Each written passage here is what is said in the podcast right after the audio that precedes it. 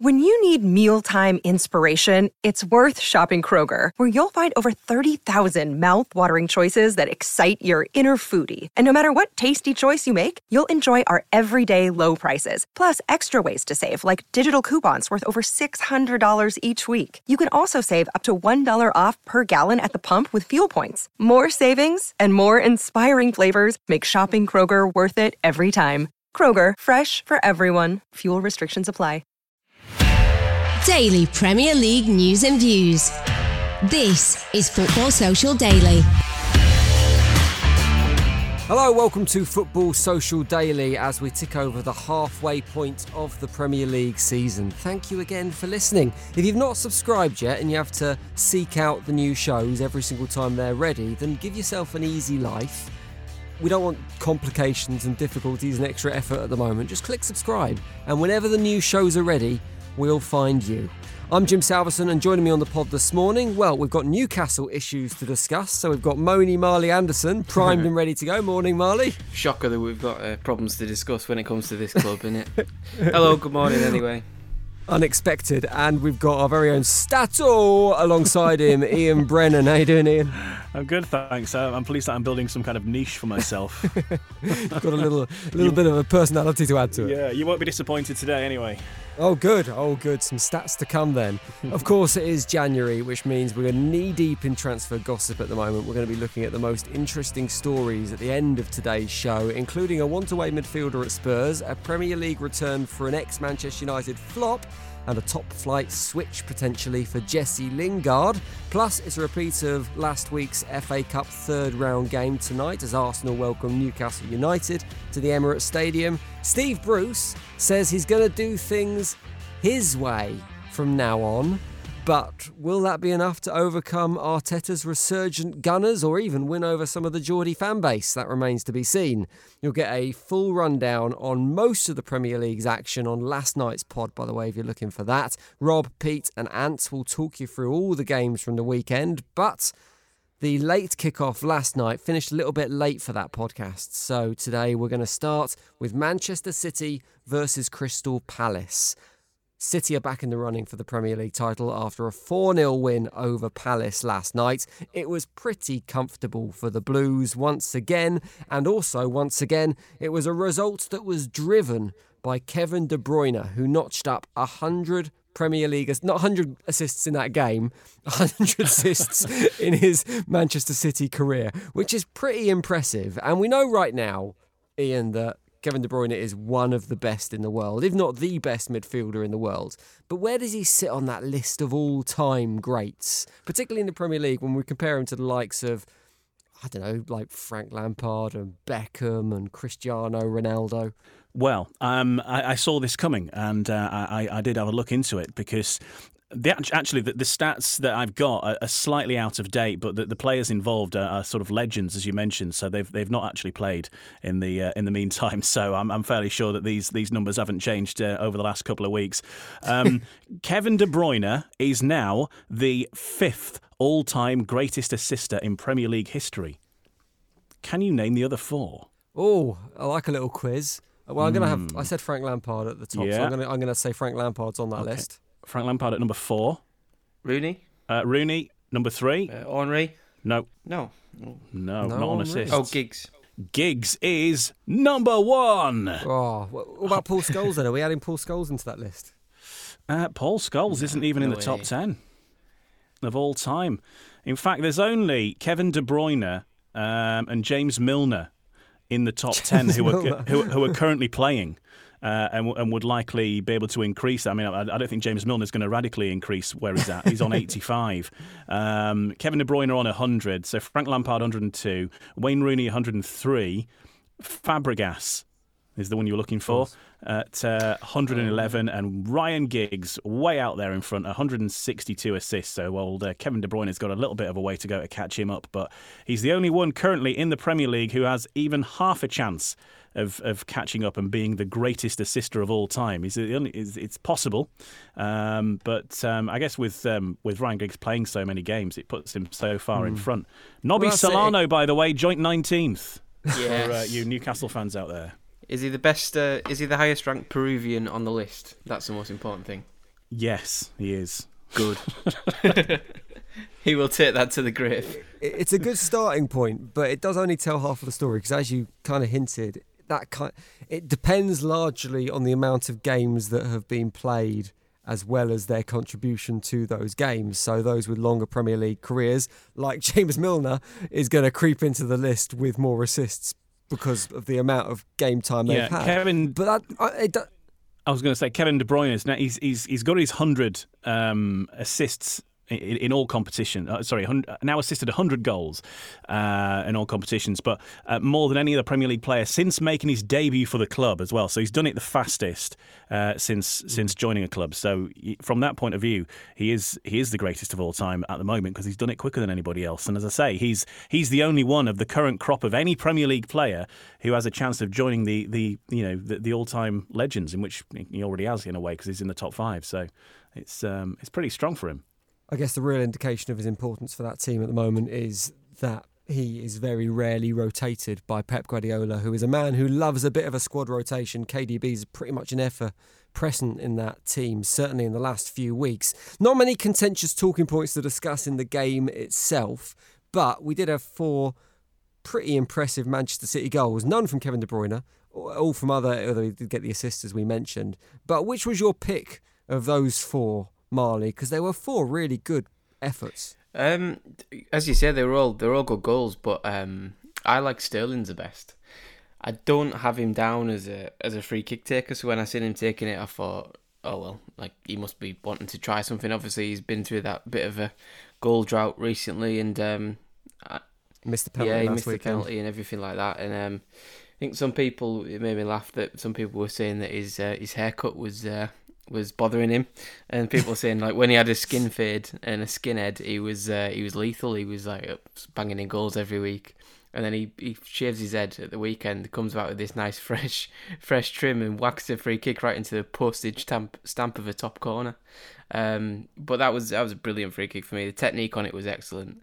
Um, even Keeper should have done a little bit better, shouldn't he? I was just about to say that. Because it, it was his. It sort of. I I would think that at first, like obviously because it goes in his side, but it goes in that far into the top corner that like it, it almost can be almost excused of like, you know, you've still got to stick it in that tiny little space, um, and he's done that. But yeah, maybe all right, maybe in hindsight he, he could have stayed a bit stiller and not moved any like at, at all across because he must have took half a step across to open up that gap Yeah, but still quality free kick and Gundogan's was brilliant as well obviously but um, I think just think for the for the technique and for the uh, the sort of set piece nature of it I thought that was really good Sterling's and I'm glad to see him scoring again because I don't always agree with all the criticism he gets when he's um, when he misses some simple chances but having said that I was confused that he even took the penalty last week but we'll leave that uh, we'll leave that in the past One of the problems with Manchester City being so good is that it's really difficult to find new things to say about Manchester City being good. When they were struggling earlier on in the season, it was much more refreshing to be able to criticise them and slag them off a little bit. But this Manchester City team that's been playing the last few weeks looks like the Manchester City of old. And I'm interested in does this kind of turnaround add to the aura around Pep Guardiola, or does the fact that they started the season so poorly and should have been so much better at the start of the season with the talent they have, does that detract, or does it the fact that Pep Guardiola has looked at the situation, he's kind of reorganised and rebuilt Manchester City and got them firing again? Does that kind of add to his legacy? I, I think Pep Guardiola's legacy has allowed him that extra time to to steady the ship. I mean, they, they had a bit of a wobble. I think every Premier League team through the course of the season has a bit of a wobble, and perhaps Manchester City's wobble started uh, started the season, and, and now they they're getting in the groove. I think that if it wasn't necessarily a manager like Pep Guardiola, say we were talking about um, one of the managers further down the league, maybe the press might be getting a little bit more anxious. But I think because you know it's Guardiola and he's got this impressive legacy that he's created at various clubs already, that you know what he's doing, that people just think, well, you know, I'm sure Guardiola's got a plan. I'm sure it's going to come right. You wouldn't mm. necessarily say that, um, you know, all the time with with with some managers, um, and and uh, he has got them playing, and, and he's got certain key players playing well for him as well, hasn't he? That that's really changed it around. I mean, look at John Stones. John Stones perhaps uh, at some point last season you might be thinking that he was he was out of favour and and is he going to be having to find a new club? And he's got a new lease of life even in just in the last month. Uh, he's and, and maybe that's because of extra uh, competition for, for his place in, in the team uh, that he's knuckled down and, and, and shown that he, he's claiming that spot. But he's been one of the key reasons for me. And scored again yesterday and um, and really has uh, reinvented himself in that team too. It's really interesting you mentioned John Stones because he was one of the standout performers. Uh, well, has been over the last few weeks since he came into that defensive partnership with Ruben Dias. Is he back in the England reckoning now, Marley? You kind of have to discount the goals a little bit when it comes to centre backs because they're not going to pop up and score your goals every week. So you have to judge it purely on his defensive ability. But I mean, if you remember, think back to when he came to City from Everton. He was one of the hottest prospects in English football at that point and since then, his stock has dramatically fallen. Kind of mistakes crept into his game. He seems to have got rid of them now. He seems to have mastered the art of almost simple defending. He looks like a much more mature player. So, is he now in that England reckoning, potentially even one of the first choice centre backs? Yeah, I think so. Um, if if he carries on to the end of the season, or even just up until March when England play again, I think um, he's definitely in the in the squad and he's definitely in the team because I think he fits that back three system um, that, that Southgate likes to play. Um, he's playing week in week out in a in a back four um, as well, so he's comfortable with a partner alongside him. And you'd say if everyone's fit, you could probably go with um, with Stones alongside Maguire as as the first two uh, centre backs in the England team because I don't think there's anyone playing better than John Stones defensively in the league, arguably probably except Ruben Dias, who's alongside him, which is why Man City haven't conceded a goal in uh, forever. I can't even remember the last goal they conceded, but it's um, it's mm. brilliant to see him having fully turned this round. I I don't like don't like writing players off when they just go through a bit of a bad spell because it, he, he looked he looked gone at Man City. He looked like he was going to have to move possibly back to Everton, some sort of, you know, uh, slightly lower team, you know, somebody who's going for a top half finish or maybe a Europa League finish rather than um, a title challenging side. Um, but he's he's got a chance out of nowhere and he's he's took it with both hands and he's scoring scoring goals. He's keeping clean sheets. He's not misplacing a pass. He's doing everything right defensively. So you can't say you can't look and say there's a better defender in the uh, playing better than him in the Premier League right now. As for Crystal Palace, I mean, what can we say about Crystal Palace that we haven't said before? Again, hopelessly unambitious. I thought that when they went two goals down, surely if you're two goals down as a Premier League team, you have to show a little bit of adventure. You have to try and get something back because you might as well lose 4 0 as they did than kind of secure a 2 0 win. But yeah, even with 2 0 down, there was a very much an, uh, there was no intent, there was no attacking ambition from Crystal Palace. It really feels like you want them to do they should be doing more doesn't it ian I, I understand the idea particularly when you go to play manchester city you put nine men behind the ball. Uh, that's kind of or ten men or whatever it is you're doing. Yeah, you you play that defensive block, you try and stop them, but once you've conceded a couple, that plan of a nil nil's out the window. You have to be a bit more offensive, don't you? A bit more adventurous. I think you certainly do have to against teams like Manchester City, yes, and at least showing some ambition. I think we're we're seeing, and we mentioned this last week when we are talking about Newcastle and, and the fact that maybe teams are getting away with it a little bit because of not having fans in the in the ground. If if there were an away contingent in, in the ground yesterday watching that match, you, you, you surely can't imagine that Crystal Palace fans would have been too happy just sitting and watch back, waiting waiting for Man City to come at them again as as, as they were doing. Um, it it did honk to me of uh, operation. We'll just sit tight and, and try and, and concede as few as we can, and if we nick something, then then all the better.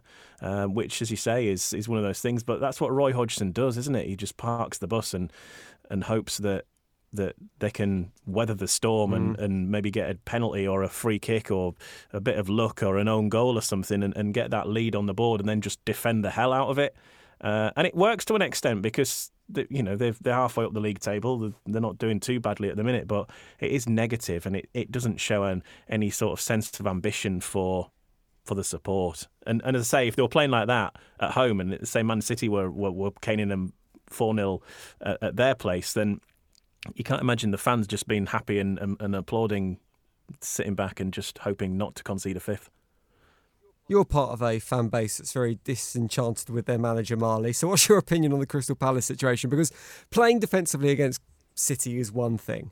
Playing defensively week in, week out is a completely different issue. And there was a really interesting tweet by HLTCO on Twitter, who's a prominent Crystal Palace member of the Twitterati, um, who Prominent tweeter. he posted the shots on target that Palace have had against opposition recently. Against Manchester City, zero shots on target. Against Wolves, zero shots on target. Against Brighton, one shot on target. Against Chelsea, zero shots on target. Against Everton, one shot on target. Against Bournemouth, one shot on target. In other words, they're not creating anything in any of the games, no matter who the opposition are. And like I say, against Man City, particularly without Wilf Zaha, you can almost excuse it. But at what price do Crystal Palace fans want to stay in the Premier League? Because at the end of the day, we talk about football being an entertainment business. There is very little entertainment in that Crystal Palace side, even with Wilf Zaha and even with Eze in it. Yeah, I think uh, it's it's a tough one because obviously you don't want to read too much into the Man City game um, because most teams in the league lose to Man City. But you know the the stats there suggest that you know they fell into a bit of a rut. I think if they don't have Zaha, I know it's a bit of a cliche. You know, if you stop Zaha, you stop Palace, but you do. It's it's there's not there's no evidence to prove otherwise. There's no evidence of you know. um are you going on a, a run and setting up Eze or, or stuff like that? Like they don't. There's no threat without him, and I think obviously yesterday they, they're always going to struggle because if you're playing on the counter attack and you don't have your best dribbler of the ball, you're knackered against Man City. Um, somebody that can win your free kicks in the opposition half and give you a chance to sort of um, you know relieve the pressure a little bit. So I just think Palace. are quite an old team led by an old manager, so they're very experienced. I think they're the oldest average age in the Premier League. It's something about 29 years old, I think. Um, and they don't they don't play with much sort of energy other than when it comes to Zaha or sometimes Eze. And even Eze, I don't think has been as good as people were saying he was earlier in the season. Like everyone was going on as if he was the new Zaha, and it's like he scored one amazing goal, fine, but other than that, I, I don't think he's been consistent enough. He's a raw Um, talent, isn't he? He's not. He's not the finished Yeah. article yet. Yeah, and it but it's in in a weird sort of way. Like it's it's almost like that's what Crystal Crystal Palace need more of. Like I think when you get older and you get more experienced, you're more likely to sit in against big teams and not try anything because you've got that experience of getting battered and you don't want it again.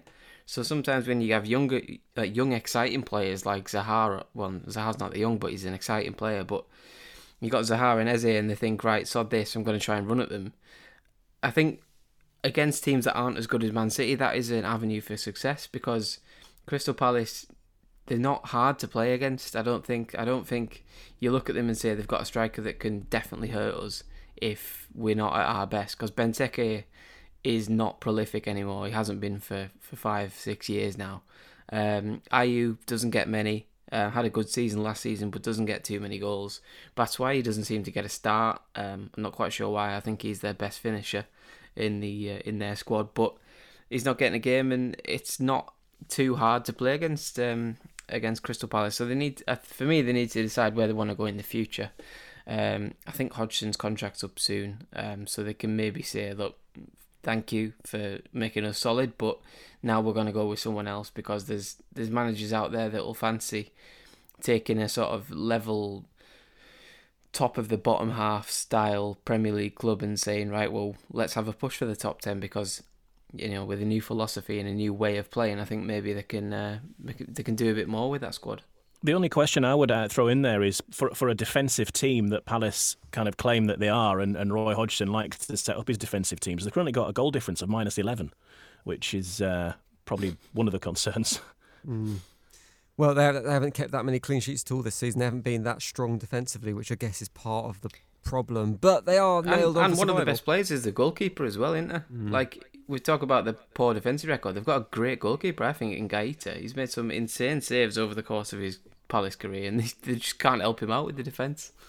Manchester City have a game in hand. That is against Aston Villa on Wednesday. If they win that, they go top of the Premier League. They're the first Premier League team to win five consecutive games this season. They are definitely the form team at the moment. In one word, before we wrap up this, are Manchester City now favourites to win the Premier League title, Marley? Oh, yes. That was two words. Ian? Yes. That was one elongated word. Uh, I, I, think so too. I think City are definitely in the driving seats. Right, that is it for our match preview. Like I say, City are playing again on Wednesday. Wednesday morning's podcast will preview their game against Aston Villa. Make sure you've hit subscribe so you get that if you're a City fan. Next, we're going to talk about tonight's Premier League game because Arsenal are playing Newcastle. We'll do that next on Football Social Daily. Football Social Daily. Subscribe to the podcast now so you never miss an episode.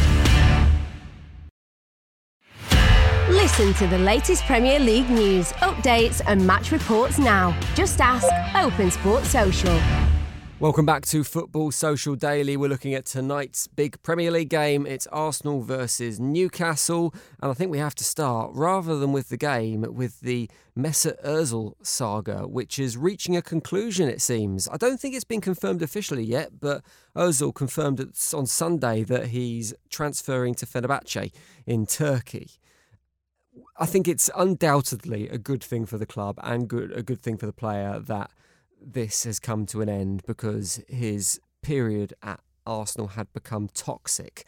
But how will people look back at his Arsenal legacy, Ian? Do you think they'll remember the positives? Because when he came in under Wenger, he was a breath of fresh air. He was a fantastic player. It's only in recent years it's really gone south.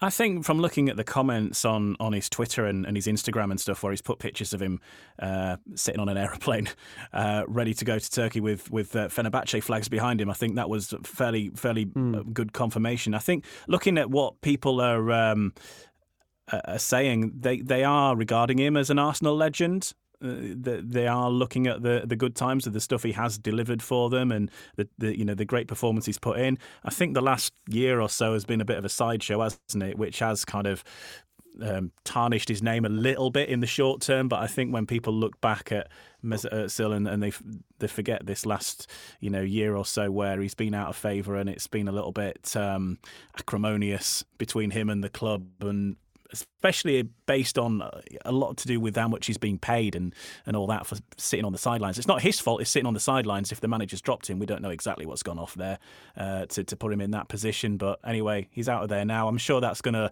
lift a, an elephant out of the room at, at Arsenal and, and help them kick on. But I think he's going to be regarded as an Arsenal legend for the time being. I think, um, and especially as he's gone away to a, to a club overseas as well, he's not going to be able to build a legacy, um, certainly in the short term in the Premier League. So he's he's always going to be uh, synonymous with Arsenal, isn't he? I think. Undoubtedly, he was a very good, one of the best Premier League players in his pomp. I think he held the assist rating in terms of the number of games he'd played. I should have had. The, I should have been you in. I should have had this stat ready before I tried to remember it. Something like he had more assists per appearance than any other player, or something. Yeah, I don't have the um, um, stat uh, machine fired up. So I, will see if I can dig it up for you. Um, you can see if you can find that, and I'll yeah. ask Marley instead about Steve Bruce's comments because it was really. I mean, Steve Bruce has given some interesting press conferences Brilliant. over the last couple of weeks, hasn't he? He was saying just after the Sheffield United loss that the attacks on him had been personal rather than professional, and he's come out in his pre-match press conference for the Arsenal game by saying now he's going to do it his way. I've got the full quote here, so I'll read the whole thing to you before we get stuck in. So he said, The gloves are off now. I'm going to do it my way. Okay, we've played a certain way to try and make sure we get the results we need. It's pragmatic, but I've said from day one the way I wanted to play more on the front foot. I haven't done it enough. It's something I've toyed with since I've been at the club, and for me, to change is sometimes difficult for them. I'm going to do it the way I see fit. Sounds Are like we going li- to see? lyrics from a rap battle. it does a little bit. Uh, that I'd love to see. Tonight's game should be decided by a rap battle between Steve Bruce and Mikel Arteta. Are we going to see a free flowing attacking Newcastle United tonight, Marley? As Steve Bruce does it his way. Um,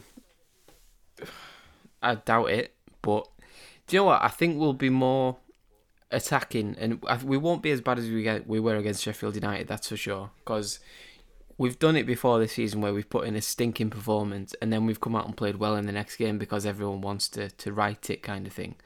Um, but I, I still can't see anything, you know, amazing happening. Like the you talk about his his press conference stuff there, and all that does to Newcastle fans is, is wind wind us up more because he says, "Oh, now oh, the gloves are off," and you know it's a great soundbite, isn't it? It's a great thing to say.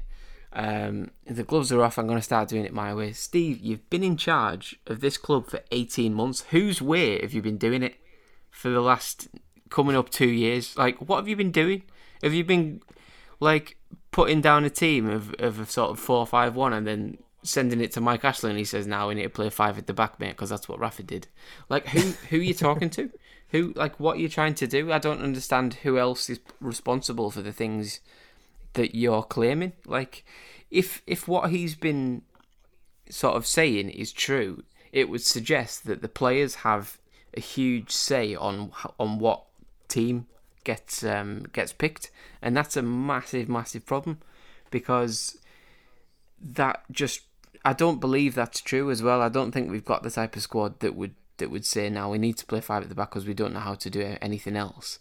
Um, but for him to say, you know, we're going to start doing it my way, we've, we haven't attacked enough. It's it's almost like he knows the problem and he's just not done anything about it for the last. Uh, Well, I don't know. year. I, I kind of read it as him going, "We're being pragmatic. We're we've played the way we need to play to get results. But if you want me to play attacking football, I'll play attacking football.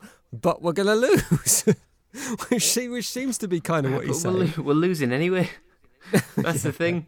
Like if it's you might as well have a go. Like against Sheffield United, you know the the respect and fear we showed Sheffield United was a joke. It was like just it was just like bending over in front of them and saying, "Go on, do what you want," because we're not going to try and attack you at all. It's ridiculous the the performance we put in, and even Bruce to the to the journalists, um, to the written journalists on Friday, I think it was. He uh, he actually said um, that that the team was. He actually said the word, and I was like, Jesus Christ! Like he's he's trying to get them on side by being being a bit sort of um, you know I understand this problem kind of thing, and I'm gonna call my own team rubbish and in as in as strong a way as I can, and it it it sounded to me like it was something like you know um, a bit of a soundbite for the fans to cling on to and say, oh well, he is serious now. Um, that um, that we're going to start playing a different way, but the fans don't believe him. we'll believe it when we see it. Then we when we start trying to pass the ball and score goals from something other than set pieces and lumping it up into the channels towards uh, towards our striker. But no, it's um, it's we won't be as bad tonight against as against Arsenal as we were against Sheffield United, and we played well against Arsenal in the cup. I thought.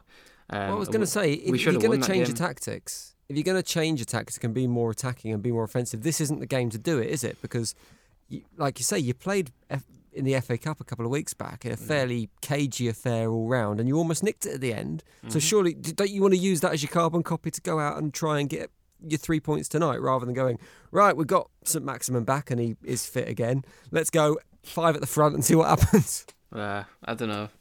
It's it, it does make logical sense, but I think the way everything's been building up to this, it, it does seem like he's going to go slightly more attacking, and uh, it does seem like that. I mean, he's um, you know, it does make sense to to maybe ship uh, you know Shaw up at the back in this, but I think the, way everything's happened in the last few weeks, I don't think that's what he's uh, what he's going to do. I think we can expect to see players like Almiron and um, um, some sort of winger, whether it be Murphy um, or whoever or Ritchie.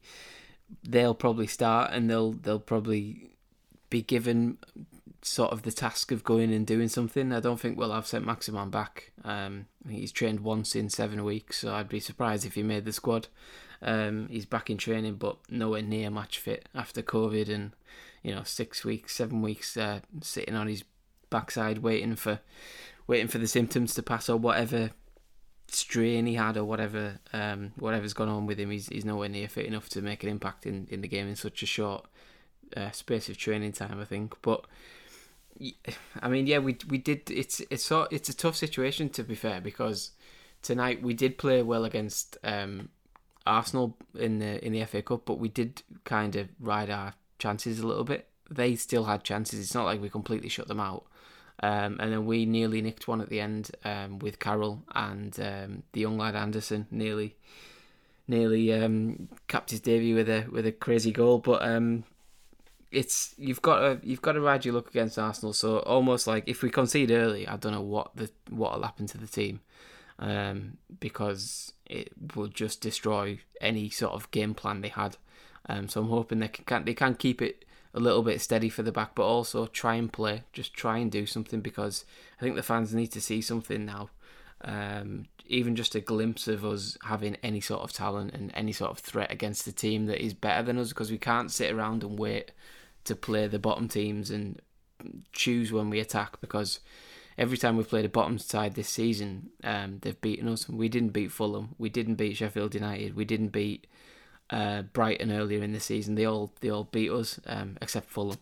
Uh, I think we drew with Fulham and they had ten men and we didn't deserve that because Wilson dive, dived for a penalty and we only got away with a draw like that. So we can't take our we can't pick our chances. We've got to try and uh, take teams on no matter how good they are. It feels to me in that Arsenal can put down a little bit of a marker today. They're unbeaten in their last four. There was talk of them a month ago about being potential relegation candidates, but they've been slowly climbing the table. The performances have been much better. There's been a few young new faces coming to the squad that seem seem to have energised the the way Arsenal play under Mikel Arteta. So a good win tonight against Newcastle really kind of lays that marker down and goes, actually, we are to be taken seriously. There is progression under this manager. Yeah, I mean, as you say, before Christmas, they were, I think, at one point 20 to 1 to go down. Um, but I think I was just wishful thinking on many people's part. But um, they were always, I think, when you get these big clubs in a false position like that, whoever they are, you know, you know they've got so much, so uh, many more resources than than most of the Premier League, and Arsenal being, if not the richest, one of the richest clubs in in the, in the league anyway. they're always going to get their way out of it. it come um, push come to shove. Um, as you say, it's been great to see some of the some of the uh, younger players break into the team. They are on a bit of a roll at the moment, and um, I think Newcastle are the perfect kind of team to be playing at the minute, where they're the other way and, and having a little bit more of a wobble uh, against um, various teams. I, I, agree with Marley. I think that they have they have got the resources to to um, ride out a game with Arsenal. I think I don't think they're going to be um, spanked in the way Crystal Palace were against Manchester City quite so much, but um, I think that I, I still still back Arsenal to, to get the three points at, at the end of the match and um, and continue that run. And it's you know Arsenal are one of the classic British teams, aren't they? You know, we need we need teams like Arsenal doing well, really, for the for the excitement of the Premier League. It, we, they're one of those classic teams. You don't want to see Arsenal down in the doldrums. We meant mentioned that um, St Maximin is potentially back in contention tonight. They've also got Lascelles potentially back for Newcastle and Arsenal looked like Kieran Tierney could be back in his team after his calf injury that they thought was going to rule him out for a few weeks isn't too bad at all. So he should be available for Arsenal tonight. That game kicks off at 8 pm this evening. Do you want a stat about Mesut Ozil? Yes, I definitely want the stat about Mesut Ozil. What have we got? Well, Mesut Ozil was the um, quickest to reach 50 assists in Premier League history. There you go. Until oh. Kevin De Bruyne came along. Wow. And that brings everything record. back nicely to a cyclical kind of there nature, go, doesn't eh? it? He, brings uh, everything back to where we started. Yeah, absolutely. Uh, Mesut Ozil did it in 141 appearances, uh, which was the fastest for quite some time. In fact, since the days of Eric Cantona. And then Kevin De Bruyne came along and whacked 50 assists in in 123 games. So well, firmly at the top. Just goes to show that, like, and even even the players that show the most promises can end up as a bit of a meme on the internet, doesn't it? And uh, Mesut Ozil's time at Arsenal, as we discussed, has come to an end. We're going to talk about some other players whose times at certain Premier League clubs might be coming to an end. We've got Dele Alli and we've got Jesse Lingard on the agenda in our transfer roundup, which is coming next on Football Social Daily. Football's Social Daily. Find more great sport at sport-social.co.uk. hear the latest Premier League news for your team, just ask Open Sport Social. Welcome back to Football Social Daily, wrapping up today's podcast with a load of transfer gossip. I've picked some of the most interesting stories from the gossip columns and the papers and social media over the last couple of days to wrap up our podcast today. We're going to start at Tottenham Hotspur, as I said just before the break. Dele Alli is looking for a way out of London, and apparently, according to Fabrizio Romano, who is in general a pretty reliable transfer source on social media says that Dele Alli fancies a move to PSG, but Spurs are unlikely to let him leave. I mean, this is one of those situations, isn't it, Marley, where if a player wants to leave, he can force that move. Although I'm not entirely sure what it would look like if Dele Alli down tools at Tottenham. I'm not sure how he could do any less. but if he wants to leave at the end of the day, he will get that move to PSG. You'd imagine this window. Yeah, you, you'd think so. I think it does look likely that he's going to go somewhere.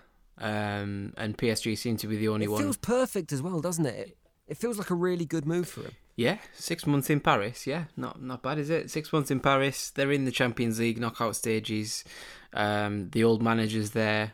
Um, everything seems, you know, I didn't I didn't fancy the move at first. It seemed weird. Um, but then when you when you pick it apart, I think a lot of it is in in place, um, and it does make more sense. I think go and play for six months. If you do well, great. If you if you can't get in the team, you can come back in the summer with a fresh start. And Mourinho might have changed mm. his um, changed his system. He could have changed. Players could have left. I, anything could have happened basically in six months' time, and um, you can think as well as even if he came back and he was on the transfer list, it's better to move in the summer than in the um, in January window where you you sort of stretch for options. But yeah, six months at, at Paris if he can get it, uh, great. I, I, think he needs to go and play with the Euros coming up. Um, so if he can get in the PSG, um, if he can get the move to PSG, then fair play to him. When you look at situations like this, Ian, does it feel like a player has earned the right to move? If they want to move, they're not getting game time at their parent club. He's been a fairly re- reliable player and appeared regularly for Spurs over the what f- five years that he's been there. So does it feel like the club almost owe him the opportunity to go and prove himself elsewhere? You'd think so in in terms of um, out of courtesy of what he has contributed to, to Tottenham because he's bit of a Tottenham legend. He's he's not like a fringe player who's who's you know only played a few matches or whatever. He's um, certainly done a shift at Tottenham. You'd hope that's the case. I mean, Daniel Levy, though, well known for being quite a hard businessman, and without knowing exactly the conversations that are going on behind closed doors, um, he does strike me as a chairman that's more likely to be uh, dotting the i's and crossing the t's. And if ultimately it comes down to um, I think to Mourinho, whether Mourinho is happy for him to go. I think if Mourinho's not keen for him to leave, even though he's not playing regularly, I can see maybe Tottenham digging their heels in. I always remember the, the um, uh, it was David. You remember David Hirst back in the day? Uh, used to play for Sheffield Wednesday. He um, he was called into manager's office at Sheffield Wednesday, and I think it was David Pleat at the time said, oh, "We've had a fax come in from Manchester United. They want to sign you." And he was like, "Oh fantastic. You know, this sounds good to me. Uh, he said, yeah, we've turned it down because uh, we don't want you to leave. So uh, that's the end of that.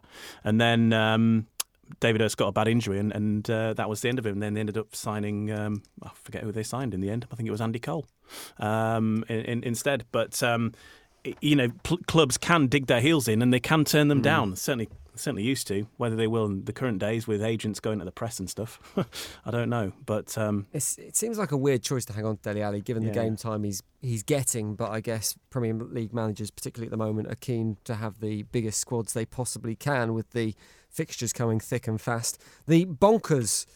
Unbelievable transfer rumour of the day is being printed by the Telegraph, who are claiming that Manchester City's Pep Guardiola is going to have £200 million to spend in the summer. That's not that crazy to think, but apparently top of his wish list is Inter Milan and Belgium forward and former Manchester United player Romelu Lukaku. is this as insane as it sounds, Marley? Is there any logic to this one? Um, the logic is that he can score goals and he's big and physical. Um, the logic mm. is that well, the, the lack of logic is that if it's anyone other than Erling Haaland that Man City should be going for, it's uh, it's crazy. Um, I think Lukaku, look as good as as good a player as he is, we've seen him in the Premier League with Man United, and he did look clumsy, and his technique let him let him down. And I don't think Man United even play as, the same way as uh, Man City do. Um, I think when you looked, you looked at you know Lukaku with his his first touch was uh, much maligned when he was at Man U, and I think it has to be better um, if you're going to play in Man City system with the the tight one touch stuff um, the link up and the movement and everything like that. I think he's got everything else to his game, but the technical aspect of it, the the touches in tight spaces and the the link up with um, with the midfielders and the wingers, I think I don't think it suits him as much um, because of, of what we've seen at Man United. I think he did probably did did get too much stick when he was at Man U because he was still uh, a threat and he was still scoring goals. He had a good record still. Um, but I think it's just the the way the teams play it doesn't quite sit right for me. Um, and I think when you look at Haaland scoring so many goals in Germany and playing in a similar system in a similar possession style based um, team, I just think if it's anyone other than him, is this a bit of um, bit of a, a smokescreen, a bit of a distraction to say, well, you know, we might go for someone else if Har- if Haaland's reps aren't playing ball and Dortmund aren't you know, playing ball mm. and stuff like that. So I think maybe this is um, maybe a bit of paper talk to try and um, sort of throw everyone off that they're after they're after Haaland. I think. I mean, City fans would love it if Lukaku came to Manchester City after not doing great at Manchester United and was brilliant for them, but maybe it is the style of play that doesn't quite suit him at that level. We have seen him at Everton though, and he did well at Everton in the Premier League. He's got 12 goals in 17 this season for Milan. He got 23 goals last season. It feels like if he wants to move to the Premier League, Ian, that he's kind of earned that right to get another chance because he has proved himself at so many other clubs bar maybe Manchester United. Yeah, he's he's, he's obviously got something. As he say, he was a, a, legend at Everton. Didn't quite work out for him at Man United for one reason or another, uh, but clearly delivering um, into Milan at the moment. Um, he he is a he is a, a, a, very good player, and I think when you look at the sort of service he might get from a team like Manchester City currently, we're talking about Kevin De Bruyne, and you, you look at the the quality as well. It's not just the assists; it's not just a lucky kind of through ball that he's having a a, a, a run with with Kevin De Bruyne. These these assists that he's putting in, the crosses, particularly yesterday, you know, the absolute pinpoint crosses just in exactly the right place for where that, that uh, player needs it. And that kind of service, you know, Kevin De Bruyne whipping balls in for Lukaku. Uh, if he's uh, got his shooting boots on, that's got to be a good thing for um, for Man City. And we've talked about their problems up front and, and so on through the mm. course of this season. For me, though, the only question mark is, and I, I, go back to a time when I saw him playing for Everton. I think it was one of his last games for Everton, and maybe that um, that is the, the explains it. But he was playing for Everton, and I think it was against Sunderland. Um, and I probably got some free tickets to go and watch, and uh, and he he just was not interested. It, they were getting beat. Were Everton? Um, it was a match where I think Sunderland had to win to stay in the Premier League that season, and he, I just remember him with his hands on his hips. He was not tracking back. He was not bothered. He was just waiting for that ball over the top. And, you know, and I think to be contributing to a Pep Guardiola team, you need to do more than just be waiting mm-hmm. for the, that, that cross to come in. So he'd have to be uh, a little bit more energetic, I think, if he fancied a Man City career based on that. undoubtedly it's an area that Manchester City do need to strengthen, and it's quite remarkable where they are this season, considering they've not had a recognised striker for a large majority of it. Let's finish with one more rumour. Sheffield United apparently think they can sign Jesse Lingard from Manchester United. Sheffield United bottom of the Premier League, Manchester United flying high. If you were Lingard, would you fancy that switch, Marley? Um, I would fancy going and playing football for a bit. I think um, even if it was at Sheffield United. Yeah, because Sheffield United don't play don't play bad football. It's not like they, they starve themselves of possession. I think the one thing Sheffield United try to do, and maybe this is to their downfall a little bit, is they do try and play. They they try and keep the ball. Um, they try and build attacks. They don't just lump it towards McGoldrick or Burke or McBurnie or whoever's up there. They try and use the wings and and uh, you know they have a bit of a an identity. And uh, yeah, it hasn't worked this season, but can it work? Um, I think Wilder's going to stick to that, and if he probably thinks if I can get a bit more quality in the in the squad, then um, this this isn't over yet. And I think Lingard can't be that fussy. I don't think. I think you know there's there's 12 days of January left, and uh, you should maybe if if an offer comes in, you should seriously consider it because other than um, you know there's six months to the Euros, and that seems a, a way off for for Lingard right now. But still, that has to be his aim. Like he has to think, he has to be that ambitious and say, well, if I can go and play, I can still be a player in the Premier League. He's still not he's not past the the point of no return. I don't think he just needs a fresh challenge and a fresh um, manager to maybe just trust him a bit. But the only thing I would think is right now how Sheffield United have played for the last two years. Lingard does not fit into that system in any way. I think if if you're playing a flat midfield three, I don't think he's ever played there.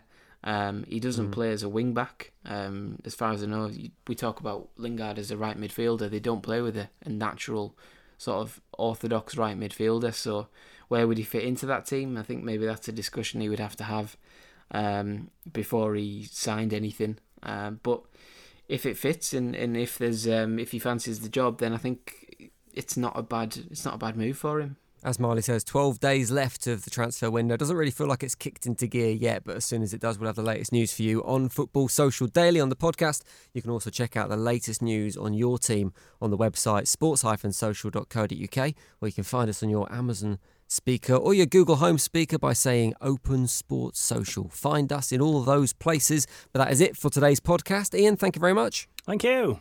Marley, nice one. Cheers, guys. Click subscribe now, never miss an episode, and we'll see you next time on Football Social Daily. Football Social Daily from Sports Social. Find us on Twitter at The Sports Social.